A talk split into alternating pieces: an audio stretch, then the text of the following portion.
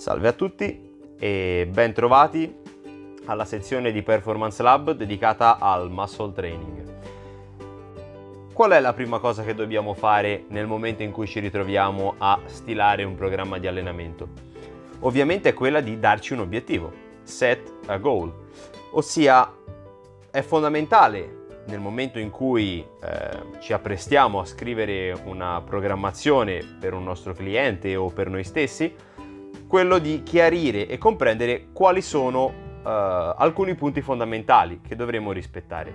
Innanzitutto conoscere chi abbiamo di fronte, chi è il nostro atleta? Ovviamente se ci stiamo programmando da soli come è fatto il nostro corpo, qual è lo stile di vita, se si pratica attività sportiva per divertimento o se si è un professionista, quali sono i ritmi giornalieri, quindi gli impegni, la famiglia, la casa, piuttosto che il lavoro da gestire, le ore di allenamento e di sonno a disposizione.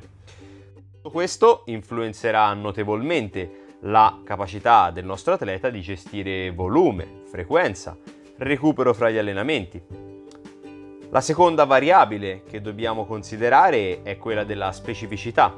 Ovviamente a seconda della pratica sportiva dobbiamo definire le necessità degli atleti.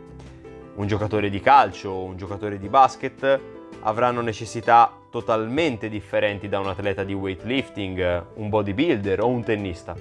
Conoscere e studiare la disciplina sportiva, analizzare le richieste da un punto di vista fisiologico e biochimico è il primo passo che un coach deve fare prima di poter essere in grado di allenare questo atleta.